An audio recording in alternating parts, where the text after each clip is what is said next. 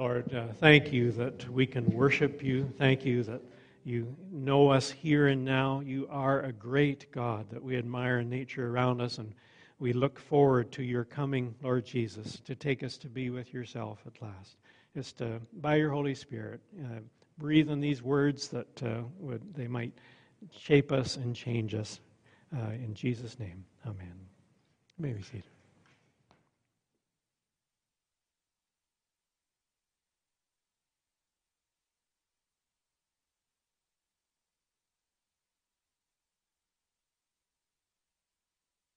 Thank you, praise team. Calvin and Heidi and Amanda and Austin Charlotte on drums and Laz Stoltz on uh, guitar. And uh, thanks to our AV team working hard. And uh, I, I, sometimes felt it was a shame that the folks listening online only got to hear the praise team good as they are because it's such wonderful hearing the congregation singing out, especially after pandemic when we couldn't sing as loud as we could. Uh, so uh, that microphone is picking up you folks. That's what that one's there for. In case you wondered what that aimless microphone pointing in your direction is, is just to get some of the house volume. It sounds so beautiful hearing God's people praising it. Today's message Doom Man's Portrait and Prevention. First section, a history, a short history of the hyperhuman. As we begin, I'd just like you to know I spent hours and hours in careful study and research on today's passage, including watching a couple of movies, namely Left Behind, the movie, and Left Behind, World at War. Anybody remember those ones? Yeah. Kirk Cameron, you Kirk Cameron fans will appreciate that. Uh, it's hard to get into a passage that mentions the great rebellion and the man of lawlessness without calling to mind the 16 novel series written by Tim LaHaye and Jerry Jenkins. These books have shaped to some degree the imagination of evangelicals, reinforced by movies like this in 2001 and 2005, and then rebooted in 2014, starring Nicolas Cage. You may have seen that one. There are pre tribulation, pre-millennial dispensational assumptions that not all Christian scholars would be too sure about. So let's set aside any artistic license that is understandable in crafting a novel or a movie and orient ourselves to hear God's word more directly. What does the text actually say? There are larger cultural motifs at play here, too. In the Left Behind series, the Antichrist figure takes the form of Nicolae Carpathia, head of the UN or global community as it's renamed, who rises to prominence, promising the world a time of peace despite food shortages and other problems. At the time of writing, it actually only gotten partway through the second movie to the point where Buck, played by Kirk Cameron, is stockpiling vaccines of all things to prepare for a threatened period of pestilences brought on by bioengineering. Hmm, say, what have we just been through these past two years? And this movie was released in 2005. How uncanny. When society is breaking down and lawlessness increases, people become desperate in their hurting and deprivation. They long for a, a strong leader to emerge who will guide them back to safety and security. That could describe the nation of Germany back in the 1920s and 30s, which was struggling to make reparations for its part in the First World War ending in 1918. A charismatic, dynamic leader rose to popularity who proposed Germans had the makings of a master race. Their potential was great. They could be leaders in the world. His name was Adolf Hitler, and his National Socialist Party turned the nation's economy around and whipped people's fervor and confidence to new heights through various programs and propaganda. Hitler was embodying the philosophy of one of his heroes, Friedrich Nietzsche, a fellow whose name is as hard to spell as you can imagine, and it sounds like a sneeze. Nietzsche uh, a German, actually Polish born philosopher, 1844 to 1900. This does have some bearing on the text, so bear with me.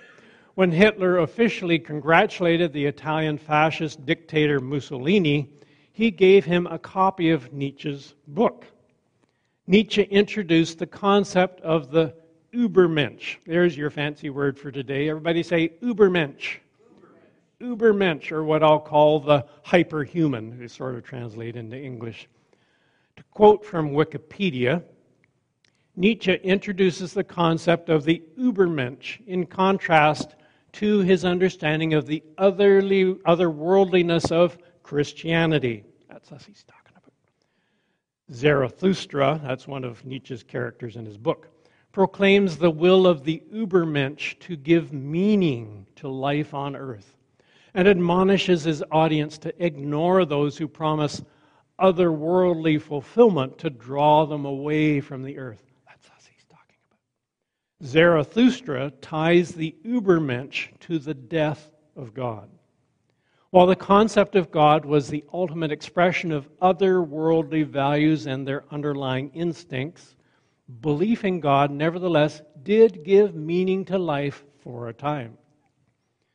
God is dead means that the idea of God can no longer provide values.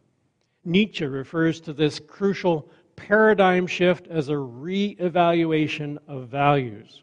According to Nietzsche, the moral doctrine of Catholicism had become outdated. With the sole source of values exhausted, the danger of nihilism or nihilism looms.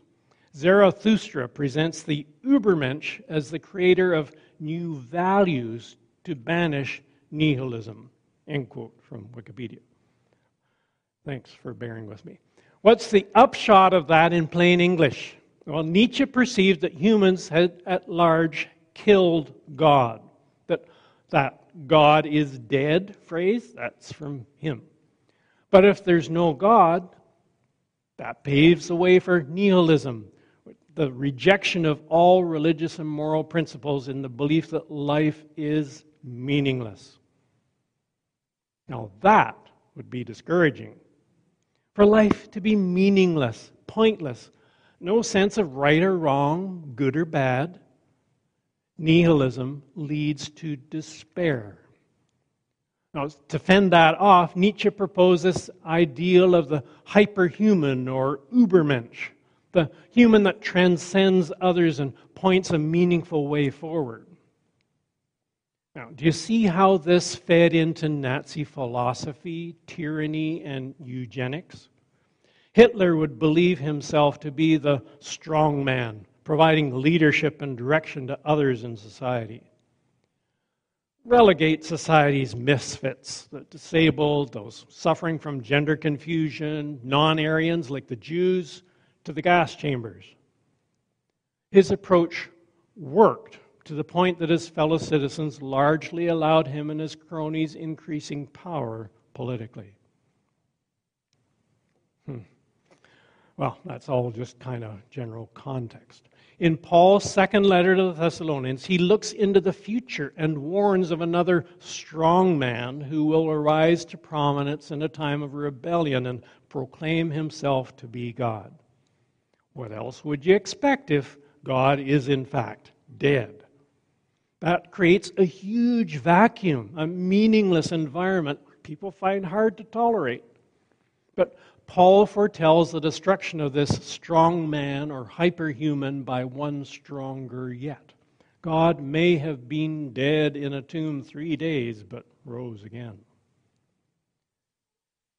It's a temptation to dwell on end times speculation and conjectures about exactly how the timeline will unfold, all that pre trib, mid trib, all that stuff.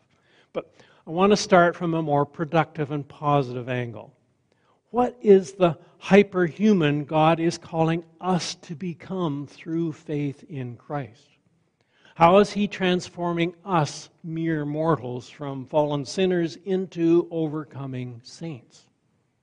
So, before we develop the portrait of the man of lawlessness, or Antichrist, let's look first at who, by God's grace, we are fashioned to be in contrast. Today's big idea be so strong in grace that Antichrist looks a loser. Now, when we say this, I'd like you to do this, okay? You're not allowed to do this to any of your siblings. It's not to do at home. If you happen to meet Antichrist walking down the street, you can do this to Antichrist. But anyway, just a little bit of uh, body mind uh, memory aid here. Can we say this together? Be so strong in Christ that Antichrist looks a loser. Yeah. Uh, apologies to you left handed people. The L doesn't work quite right that way. So, yeah. um, next section the believer fashioned for favor. You may recall from last week in chapter 1 of 2 Thessalonians, Paul was writing to commend believers for standing firm in the face of all the persecutions and trials you are enduring. Verse 4. Compounding these sufferings, it seems a false letter purporting to come from Paul had suggested the coming of Jesus and gathering of the faithful to him had already happened. That the Thessalonian believers had been left behind, so to speak. Paul asks them, verse 2, not to become easily unsettled or alarmed by some prophecy, report, or letter supposed to have come from us, saying that the day of the Lord has already come. He wants to reassure them they haven't missed out. He seeks to comfort them in their troubles. We see these words encourage and comfort emphasized in 2 16 and 17. So the verses at the end of the chapter 2 point a portrait of who the believers are becoming by God's grace. Paul's focusing on the positive. His description provides a real contrast to the character of Antichrist described earlier in the chapter. First, believers are selected saints. Verse 13a. But we ought always to thank God for you, brothers loved by the Lord, because from the beginning God chose you to be saved through the sanctifying work of the Spirit. Can you get more positive than that? You are brothers, sisters, loved by the Lord. You were chosen, selected by God to be saved. Jews in the Old Testament were God's chosen people, picked to be witnesses for Him to the nations. Christians are chosen by the Lord similarly to let our light shine before others in such a way that they see our good deeds and glorify our Father in heaven. Matthew 5:16. The Holy Spirit indwells us and sanctifies us, making us holy, making saints of us set apart for God's purposes, increasing in personal righteousness, living Jesus' way. Believers are truth trusters. Verse 13 God chose you to be saved through belief in the truth. We are truth trusters, putting our faith in the gospel or message about Jesus, a message that will be shown to be true according to reality when Jesus comes back to gather us to him. Believing is key to salvation. As John put it in a most assuring way, 1 John 5:13, I write these things to you who believe in the name of the Son of God so that you may know that you have eternal life. Do you have that faith, that assurance? Put your trust in Christ and discover how real and alive He is. Third, we are glory sharers. The Holy Spirit is producing His fruit and gifts in our lives so we come increasingly to resemble Jesus, whose love and caring and peace drew people to Him magnetically.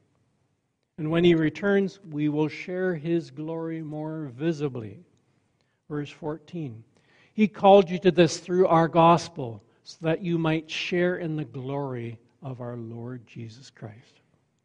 The best beauty treatment is to have the Lord's joy, peace, and love bathing your heart and consciousness. Fourth, believers are teaching tethered, anchored in God's instruction amidst life's confusing messages and temptations. Verse 15. So then, brothers, stand firm and hold of the teachings we passed on to you, whether by word of mouth or by letter. The phrase, passing on is akin to that in rabbinic Judaism, where a rabbi repeatedly ingrained biblical truth and sayings into the memories of his disciples. Also, this hints that Paul's teaching is not something he cleverly invented or made up as he went along, but he was passing along to others the same teaching he had received, whether from Scripture or others who followed Jesus before him. Make it your personal goal to try to read the Bible and pray daily, even if it's just for a short time. That practice anchors your soul. It gives you a solid base from which to construe meaning from life and God's voice will coach you on the path to take.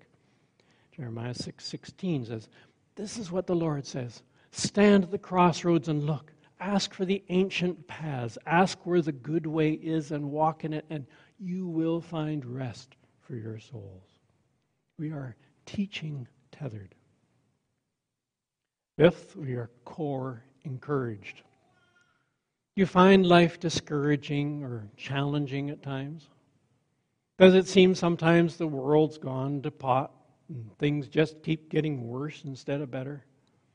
As the endless stream of negative news started to make you cynical, find encouragement in your Lord. Verses 16, 17. May our Lord Jesus Christ Himself and God our Father, who loved us and by His grace gave us eternal encouragement and good hope, encourage your hearts. There's God's love for us again. See point one selected saints. I've emphasized words with the root encourage there twice in the same sentence.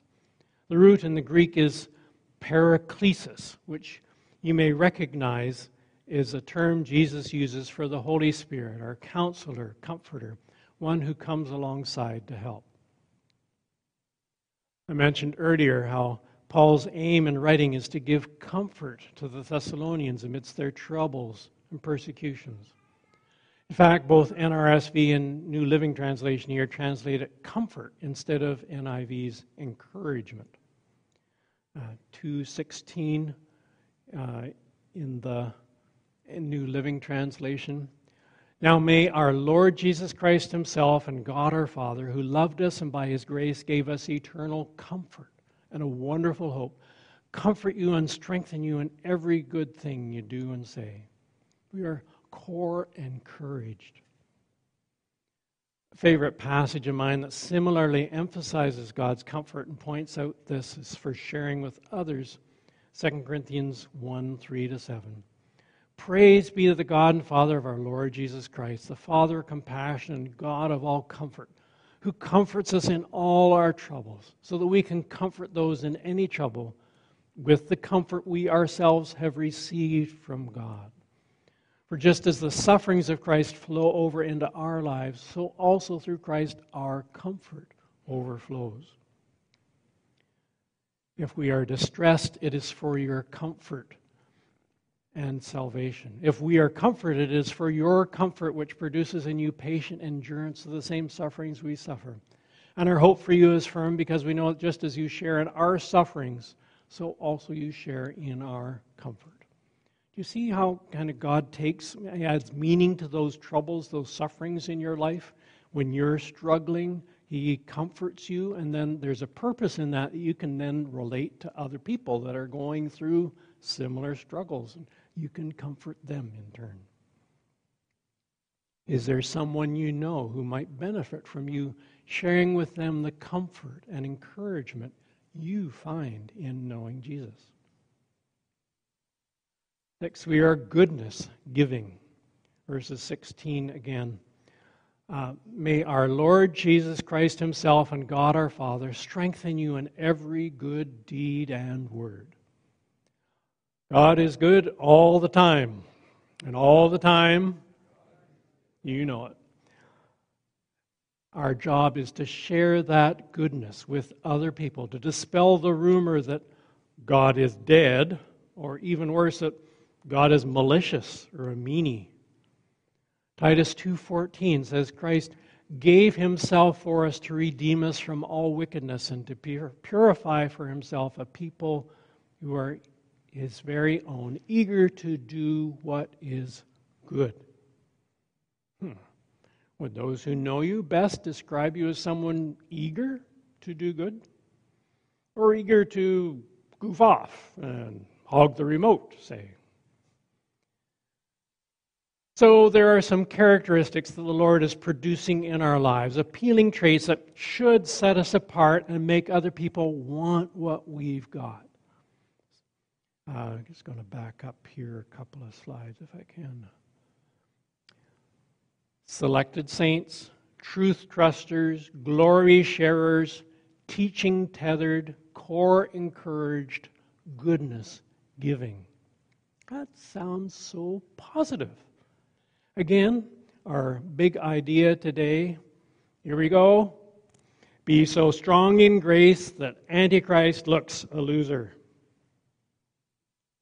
Next section reveling in rebelling, clues to the condemned. Paul talks of a rebellion occurring in the last days in verse 3, but he adds in verse 7 For the secret power of lawlessness is already at work. But the one who now holds it back will continue to do so till he is taken out of the way. Lawlessness was already at work in Paul's day, and it's still at work in our day. To some degree, the man of lawlessness is already with us. Rebellion is endemic in fallen human nature. Witness the toddler, aka Terrible Two, who stamps their foot, curls their forehead into a frown, and says defiantly, No! Anybody had any of those? There are many theories as to what Paul's referring to in the words, the one who holds back the secret power of lawlessness. Seems when Paul was with the Thessalonians, he had spoken more plainly about these things. One theory would be the current government, as the state has a role in restraining lawlessness. See Romans 13. He's talking about the Roman government there. So when Paul talks about it being taken out of the way, he could have been misconstrued as politically seditious had he been more exact. Oh, this guy's talking about the Roman government being taken out of the way. Uh, he's a, a rebel. Paul is choosing his words carefully in case this letter were to fall into the wrong hands. So that makes it kind of ambiguous for us. We don't really know what he's specifying. It's a very live topic in Canada today. What is the role of government in protecting health and safety? When does government overreach occur? What should be the limits to constitutional rights? When does freedom verge on rebellion and lawlessness? For Christians, whatever country we live in, God's Spirit within us should always be guiding us in love, peace, kindness, goodness, and self control. The royal law of love informs how we treat our neighbor. It would seem from Paul's letter that whatever is holding back this secret power of lawlessness, when that's removed, uh, it takes, be that some human or supernatural agency, at that point, verse 3, the rebellion occurs and the man of lawlessness is revealed, the man doomed to destruction. New Living Translation, the one who brings destruction. Doom man. However bad sinners have been through history, the Hitlers and the Stalins and the Paul Bernardos, and even you and I in our moments of worst failure, all these coalesce in one supremely evil person, the hyperhuman to whom God is dead. John calls him the Antichrist, but he's not being the only one of his kind. 1 John 2:18. Dear children, this is the last hour, and as you have heard that the Antichrist is coming, even now many antichrists have come. This is how we know it is the last hour. The portrait Paul paints of this enigmatic figure contrasts with the characteristics we've seen of your typical Christian. First, while believers are selected saints, the doomed man is anti God. Verse 4 he will oppose and will exalt himself over everything that is called God or worshiped. We saw how Nietzsche's hyperhuman Übermensch figure arose in the vacuum created by thinking God is dead. Antichrist steps forward to assume that role and power once attributed to God by those who revered divinity. Second, Christians are truth trusters. Doom man is truth despising. Verse 10 And in every sort of evil that deceives those who are perishing. They perish because they refused to love the truth and so be saved. It's a conscious choice. They refuse to love the truth. Apart from God's intervention, we are spiritually dead. The Bible seems like nonsense or fairy tales, irrelevant. You also, verse 12, and so that all will be condemned who have not believed the truth, but have delighted in wickedness. NRSV took pleasure in unrighteousness. If God is dead, what's to say anything's right or wrong? Why not just please yourself any way you know how, regardless of whether other people are taken advantage of or abused? Third, believers are glory sharers. Jesus sharing his own glory and splendor with us so we are transformed into his likeness. But Antichrist is self promoting. His ego is big enough to fill the universe.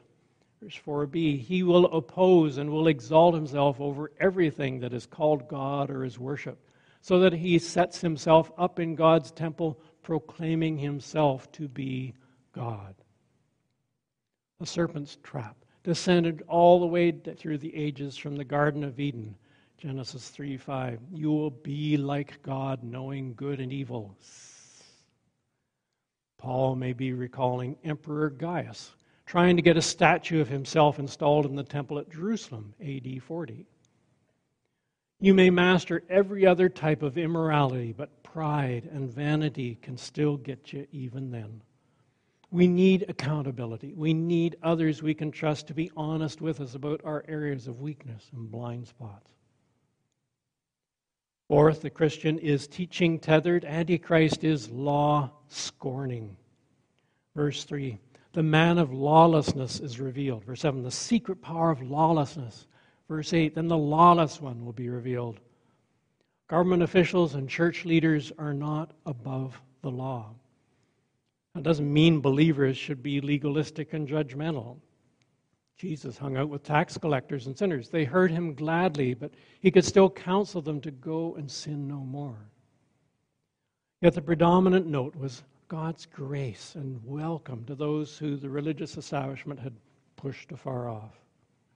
Jesus came to fulfill the law by his perfect, once for all sacrifice.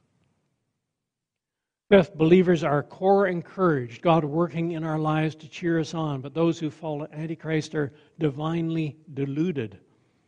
Because they refused to believe the truth, verse 11, for this reason God sends them a powerful delusion so that they will believe the lie and be condemned, verse 12. God's not being unfair. It's entirely their own decision whether or not to be receptive to the truth of the gospel, but they choose not. So God is just deepening the rut they've chosen, as in Romans 1. God gave them over to sexual impurity, to shameful lust, to a depraved mind to do what ought not to be done. In essence, God says, have it your way, along with the associated consequences. Six, Christ's followers are goodness giving, but Antichrist is devil displaying. His works are evil, deceptive, not good verses 9 and 10. The coming of the lawless one will be in accordance with the work of Satan displayed in all kinds of counterfeit miracles, signs, and wonders, and in every sort of evil that deceives those who are perishing. Deceptive works of Satan. Yes, there is a power at work there, but it's a counterfeit, tricking the observer, not genuine. Aware, but not alarmed. Should we be afraid of the end times? Should we be trembling in our boots at the potential rise of Antichrist to power? That's not the impression Paul gives. His purpose is to encourage those suffering persecution at Thessalonica. In fact, he says, even Antichrist is no contest for Jesus. Now, well, verse 8 for the fate of this dreaded doom man.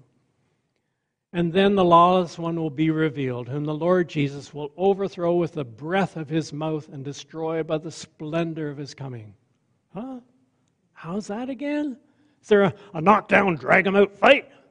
It's not even close. No contest.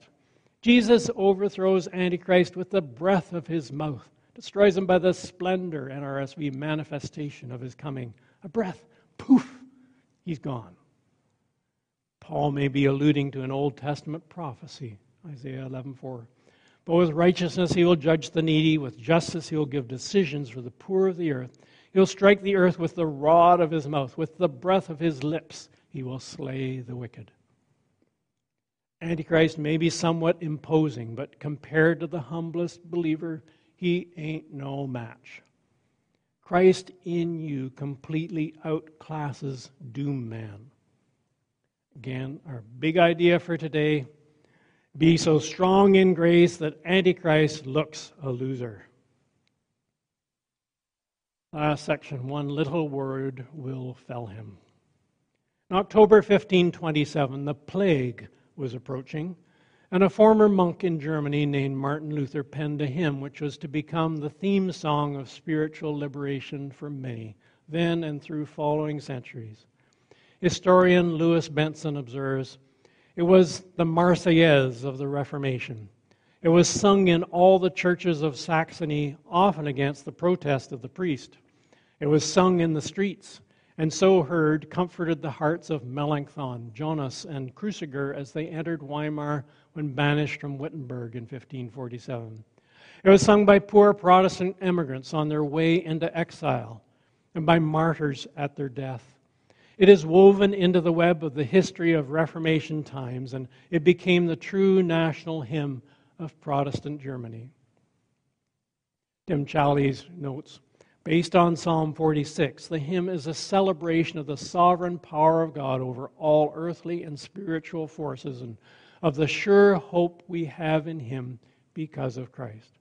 After its publication, it gained immense popularity throughout Reformed Europe.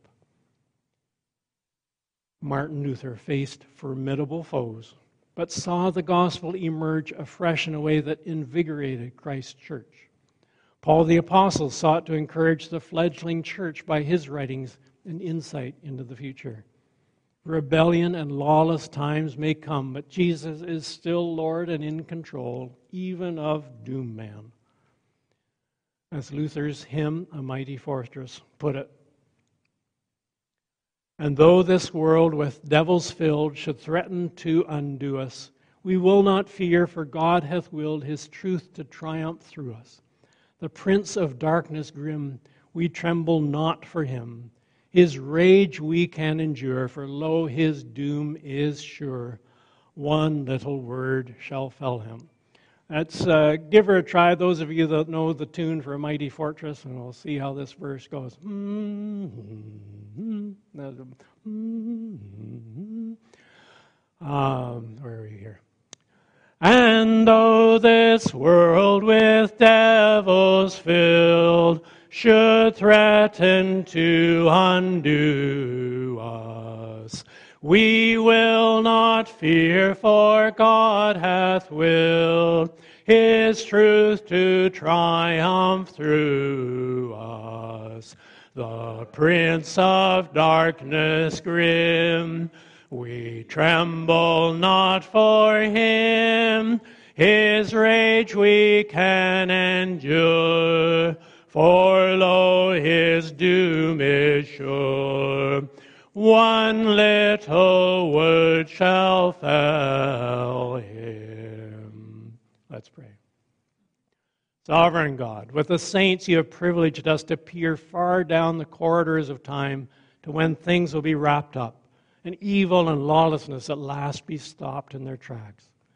Help us to be faithful witnesses, portraying Jesus by our words and deeds even when society around us seems to have abandoned all moral moorings. Thank you for your teachings and truth that keep reminding us which side is up and the hope to which you have called us. We praise you for your victory at the cross and when the Son of Man returns, whom we await eagerly. In Jesus' name, amen. Thank you, Ernest, for that word this morning.